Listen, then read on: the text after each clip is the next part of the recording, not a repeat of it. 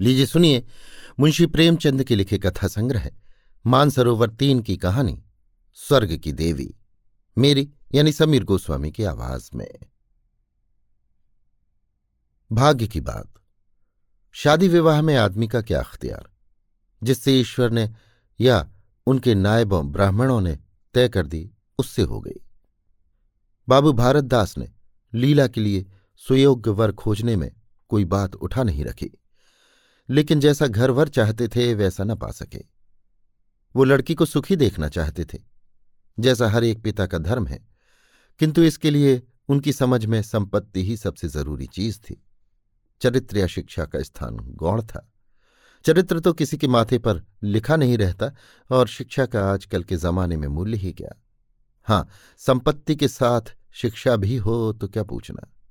ऐसा घर उन्होंने बहुत ढूंढा, पर ना मिला। ऐसे घर हैं ही कितने जहाँ दोनों पदार्थ मिले। दो चार घर मिले भी तो अपनी बिरादरी के न थे। बिरादरी भी मिली तो जायचा न मिला। जायचा भी मिला तो शर्तें तय न हो सकीं। इस तरह मजबूर होकर भारतदास को लीला का विवाह लाला सतसरन के लड़के सीता सरन से करना पड़ा। अपने बाप का इकलौता बेटा था, थोड़ी बहुत शिक्षा भी पाई थी। बातचीत सलीके से करता था। मामले मुकदमे समझता था और जरा दिल का रंगीला भी था। सबसे बड़ी बात यह थी कि रूपवान, बलिष्ठ प्रसन्नमुख साहसी आदमी था। मगर विचार वही बाबा आदम के जमाने के थे। पुरानी जितनी बातें हैं सब अच्छी, नई जितनी बातें हैं सब खराब। जायदाद के विषय में तो जमींदार साहब नए से नए दफों का व्यवहार करते थे। वहाँ अपना कोई अख्तियार न था, लेकिन सामाजिक प्रथाओं के कट्टर पक्षपाती थे।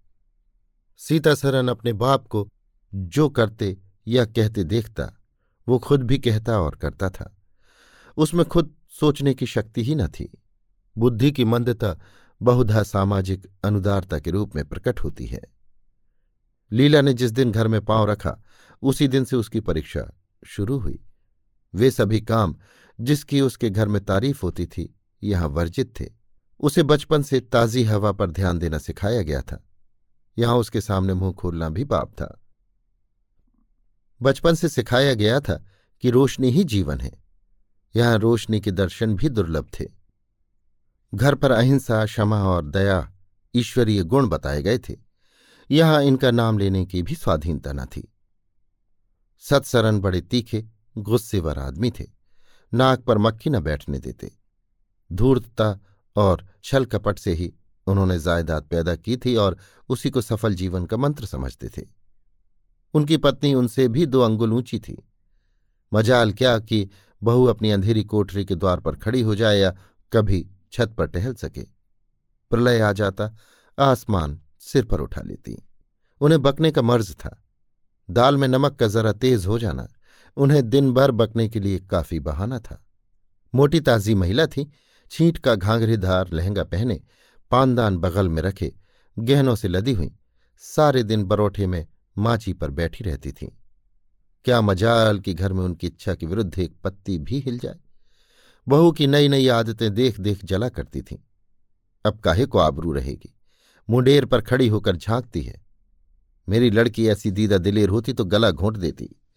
न जाने इसके देश में कौन लोग बसते हैं। गहने नहीं पहनती। जब देखो नंगी बुच्ची बनी बैठी रहती है। ये भी कोई अच्छे लक्षण है? लीला के पीछे सीता सरन पर भी फटकार पड़ती। तुझे भी चांदनी में सोना अच्छा लगता है, क्यों? तू भी अपने को मर्द कहेगा। वो मर्द कैसा कि औरत उसके कहने में न रहे? दिन भर घर में घुसा रहता है, मुँह में जबान नहीं है। समझाता क्यों नहीं? सीता सरन कहता, अम्मा, जब कोई मेरे समझाने से माने तब तो। माँ, मानेगी क्यों नहीं? तू मर्द है कि नहीं? मर्द वो चाहिए कि कड़ी निगाह से देखे तो औरत काँप उठे। सीता सरन तुम तो समझाती ही रहती हो। माँ, मेरी उसे क्या परवाह? समझती होगी, बुढ़िया चार दिन में मर जाएगी, तब तो मैं मालकिन हो ही जाऊँगी। सीता सरन तो मैं भी तो उसकी बातों का जवाब नहीं दे पाता। देखती नहीं हो कितनी दुर्बल हो गई है। वो रंगी ही नहीं रहा। उस कोठरी में पड़े पड़े उसकी दशा बिगड़ती जाती है। बेटे के मुँह से ऐसी बातें सुनकर माता आग हो जाती और सारे दिन चलती। कभी भाग्य को कोसती, कभी समय को। सीता माता के सामने तो ऐसी बातें करता, लेकिन लीला के सामने जाती ही उसकी मति बदल जाती थी। वो वही बातें करता जो लीला को अच्छी लगती। यहाँ तक कि दोनों वृद्धा की हँसी उड़ाते। लीला को इस घर में और कोई सुख न था। वो सारे दिन कुड़ती रहती थी। कभी चूल्हे के सामने न बैठी थी। पर यहाँ पंसेरियों आटा थोपना पड़ता। मजूरों और टहलुओं के लिए भी रोटियाँ पकानी पड़ती। कभी कभी वो चूल्हे के सामने बैठी घंटों रोती। ये बात न थी कि ये लोग कोई महाराज रसोईया न रख सकते थे। पर घर की पुरानी प्रथा यही थी कि बहू खाना पकाए और उस प्रथा का निभाना ज़रूरी था। सीतासरन को देखकर लीला का संतप्त हृदय एक क्षण के लिए शांत हो जाता था। गर्मी के दिन थे और संध्या का समय। बाहर हवा चलती थी। भीतर देह फुकती थी। लीला कोठरी में बैठी एक किताब देख रही थी कि सीतासरन ने आकर कहा, यहाँ तो बड़ी गर्मी है, बाहर बैठो। लीला, ये गर्मी उन तानों से अच्छी है जो अभी सुनने पड़ेंगे। सीतासरन आज अगर बोली तो मैं बिगड़ जाऊँगा। लीला, तब तो मेरा घर में रहना भी मुश्किल हो जाएगा। सीतासरन बला से अलग ही रहेंगे। लीला, मैं तो मर भी जाऊँ तो भी अलग ना हूँ। वो जो कुछ कहती सुनती है, अपनी समझ से मेरे भले ही के लिए कहती सुनती है। उन्हें मुझसे कुछ दुश्मनी थोड़े ही है। हाँ हमें उनकी बातें अच्छी ना लगें, ये दूसरी बात है। उन्होंने खुद वो सब कष्ट झेले हैं, जो वो मुझसे झेलवाना चाहते हैं। उनके स्वास्थ्य पर उन कष्टों का जरा भी असर नहीं पड़ा। वो इस पैंसठ वर्ष की उम्र में मुझसे कहीं टाँठी हैं। फिर उन्हें कैसे मालूम हो कि इन कष्टों से स्वास्थ्य बिगड़ सकता है? सीतासरन ने उसके मुरझाए हुए मुख की ओर करुण नेत्रों से देखकर कहा तुम्हें इस घर में आकर बहुत दुख सहना पड़ा। ये घर तुम्हारे योग्य न था। तुमने पूर्व जन्म में ज़रूर कोई पाप किया होगा। लीला ने पति के हाथों से खेलते हुए कहा, यहाँ न आती तो तुम्हारा प्रेम कैसे पाती? पाँच साल गुजर गए। लीला दो बच्चों की माँ हो गई। एक लड़का था, दूसरी लड़की। लड़के का नाम जानकी सरन रखा गया और लड़की का नाम कामनी। दोनों बच्चे घर को गुलजार किए रहते थे। लड़की दादा से हिली थी, लड़का दादी से। दोनों शोक और शरीर थे। गाली दे बैठना, मुँह चढ़ा देना तो उनके लिए मामूली बात थी। दिन भर खाते और आए दिन बीमार पड़े रहते। लीला ने तो खुद सभी कष्ट झेल लिए थे, पर बच्चों में बुरी आदतों का पड़ना उसे बहुत बुरा मालूम होता था। किंतु उसकी कौन सुनता? बच्चों की माता होकर उसकी अब गणना ही न रही थी। जो कुछ थे, बच्चे थे। वो कुछ न थी। उसे किसी बच्चे को डांटने का भी अधिकार न था। सास फाड़ खाती थी। सबसे बड़ी विपत्ति ये थी कि उसका स्वास्थ्य अब और भी खराब हो गया था। प्रसव काल में उसे वे सभी अत्याचार सहने पड़े, जो अज्ञान मूर्खता और अंधविश्वास ने सौर की रक्षा के लिए गढ़ रखे हैं। उस काल कोठरी में, जहाँ न हवा का गुजर था न प्रकाश का, न सफ़ाई का, चारों ओर दुर्गंध, सील और गंदगी भरी हुई थी।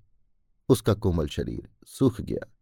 एक बार जो कसर रह गई थी, वो दूसरी बार पूरी हो गई। चेहरा पीला पड़ गया, आँखें धस गईं। ऐसा मालूम होता बदन में खून ही नहीं रहा, सूरत ही बदल गई। गर्मियों के दिन थे, एक तरफ़ आम पके, दूसरी तरफ़ खरबूजे। इन दोनों फलों की ऐसी अच्छी फ़सल पहले कभी न हुई थी। अब कि इनमें इतनी मिठास न जाने कहाँ से आ गई थी कि कितना ही खाओ, मन न भरे। संत सरन के इलाके से आम और खरबूजे के टोकरे भरे चले आते थे। सारा घर खूब उछल उछल खाता था। बाबू साहब पुरानी हड्डी के आदमी थे। सवेरे एक सैकड़े आमों का नाश्ता करते, फिर पसेरी भर खरबूजे चट कर जाते। मालकिन उनसे पीछे रहने वाली न थी। उन्होंने तो एक वक्त का भोजन ही बंद कर दिया।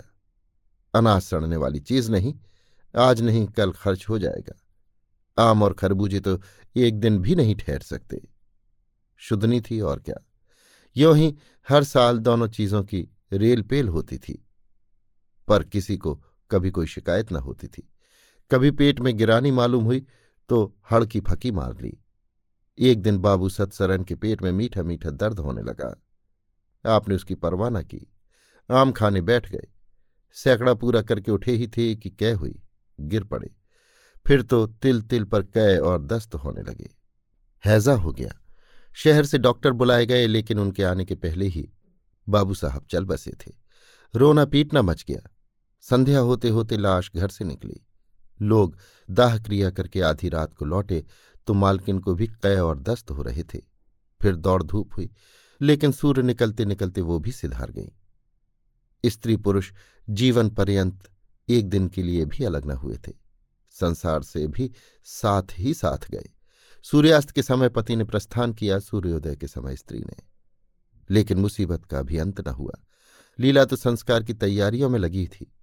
मकान की सफ़ाई की तरफ़ किसी ने ध्यान न दिया। तीसरे दिन दोनों बच्चे दादा दादी के लिए रोते रोते बैठके में जा पहुँचे। वहाँ एक आले पर खरबूजा कटा हुआ पड़ा था। दो तीन कलमी आम भी कटे रखे थे। इन पर मक्खियाँ भिनक रही थीं। जानकी ने एक तिपाई पर चढ़कर दोनों चीज़ें उतार ली और दोनों ने मिलकर खाईं। शाम होते होते दोनों को हैजा हो गया और दोनों माँ बाप को रोता छोड़ चल बसे। घर में अंधेरा हो गया। तीन दिन पहले जहाँ चारों तरफ़ चहल पहल थी, वहाँ अब सन्नाटा छाया हुआ था। किसी के रोने की आवाज़ भी न सुनाई देती थी। रोता ही कौन? ले दे के कुल दो प्राणी रह गए थे और उन्हें रोने की भी सुधि न थी। लीला का स्वास्थ्य पहले भी कुछ अच्छा न था, अब तो वो और भी बेजान हो गई। उठने बैठने की शक्ति भी न रही। हरदम खोई सी रहती। न कपड़े लत्ते की सुध थी, न खाने पीने की। उसे न घर से वास्ता था, न बाहर से। जहाँ बैठती, वहीं बैठी रह जाती। महीनों कपड़े न बदलती, सिर में तेल न डालती। बच्चे ही उसके प्राणों के आधार थे। जब वही न रहे तो मरना और जीना बराबर था। रात दिन यही मनाया करती कि, भगवान यहाँ से ले चलो। सुख दुख सब भुगत चुकी। अब सुख की लालसा नहीं है। लेकिन बुलाने से मौत किसी को आई है। सीता सरन भी पहले तो बहुत रोया धोया, यहाँ तक कि घर छोड़कर भागा जाता था। लेकिन ज्यो ज्यो दिन गुजरते थे, बच्चों का शोक उसके दिल से मिटता जाता था। संतान का दुख तो कुछ माता ही को होता है। धीरे धीरे उसका जी संभल गया। पहले की भांति मित्रों के साथ हँसी दिल लगी होने लगी। यारों ने और भी चंग पर चढ़ाया। अब घर का मालिक था, जो चाहे कर सकता था। कोई उसका हाथ रोकने वाला न था। सैर सपाटे करने लगा। कहाँ तो लीला को रोते देख उसकी आँखें सजल हो जाती थीं। कहाँ अब उसे उदास और शोकमग्न देखकर झुंझला उठता था। ज़िंदगी रोने ही के लिए तो नहीं है। ईश्वर ने लड़के दिए थे, ईश्वर ही इन्हें छीन लिए। क्या लड़कों के पीछे प्राण दे देना होगा? लीला ये बातें सुनकर भौचक रह जाती। पिता के मुँह से ऐसे शब्द निकल सकते हैं। संसार में ऐसे प्राणी भी है। होली के दिन थे। मर्दाने में गाना बजाना हो रहा था। मित्रों की दावत का भी सामान किया गया था। अंदर लीला ज़मीन पर पड़ी हुई रो रही थी। त्योहारों के दिन उसे रोते ही कटते थे। आज बच्चे होते तो अच्छे अच्छे कपड़े पहने कैसे उछलते फिरते। वही न रहे तो कहाँ की तीज और कहाँ के त्योहार। सहसा सीतासरन ने आकर कहा, क्या दिन भर रोती ही रहोगी? जरा कपड़े तो बदल डालो, आदमी बन जाओ। ये क्या तुमने अपनी गद बना रखी है? लीला, तुम जाओ अपनी महफिल में बैठो। तुम्हें मेरी क्या फ़िक्र पड़ी है? सीतासरन क्या दुनिया में और किसी के लड़के नहीं मरते? तुम्हारे ही सिर ये मुसीबत आई है? लीला, ये बात कौन नहीं जानता? अपना अपना दिल ही तो है। उस पर किसी का वश है? सीतासरन मेरे साथ भी तो तुम्हारा कुछ कर्तव्य है। लीला ने कुतूहल से पति को देखा। मानो उनका आशय नहीं समझी। फिर मुँह फेर कर रोने लगी। सीतासरन मैं अब इस नहुसत का अंत कर देना चाहता हूँ। अगर तुम्हारा अपने दिल पर काबू नहीं है तो मेरा भी अपने दिल पर काबू नहीं है। मैं ज़िंदगी भर मातम नहीं मना सकता। लीला, तुम राग रंग मनाते हो, मैं तुम्हें मना तो नहीं करती। मैं रोती हूँ तो क्यों नहीं रोने देते? सीतासरन मेरा घर रोने के लिए नहीं है। लीला अच्छी बात है, तुम्हारे घर में न रोऊँगी। लीला ने देखा, मेरे स्वामी मेरे हाथों से निकले जा रहे हैं। उन पर विषय का भूत सवार हो गया है और कोई समझाने वाला नहीं। वो अपने होश में नहीं है। मैं क्या करूँ? अगर मैं चली जाती हूँ तो थोड़े ही दिनों में सारा घर मिट्टी में मिल जाएगा और इनका वही हाल होगा, जो स्वार्थी मित्रों के चंगुल में फंसे हुए नौजवान रईसों का होता है। कोई कुल्टा घर में आ जाएगी और इनका सर्वनाश कर देगी। ईश्वर, मैं क्या करूँ? अगर इन्हें कोई बीमारी हो जाती तो क्या मैं उस दशा में इन्हें छोड़कर चली जाती? कभी नहीं। मैं तन मन से इनकी सेवा शुश्रूषा करती, ईश्वर से प्रार्थना करती, देवताओं की मनौतियाँ करती। माना इन्हें शारीरिक रोग नहीं है, लेकिन मानसिक रोग अवश्य है। जो आदमी रोने की जगह हंसे और हंसने की जगह रोए, उसके दीवाना होने में क्या संदेह है? मेरे चले जाने से इनका सर्वनाश हो जाएगा। इन्हें बचाना मेरा धर्म है।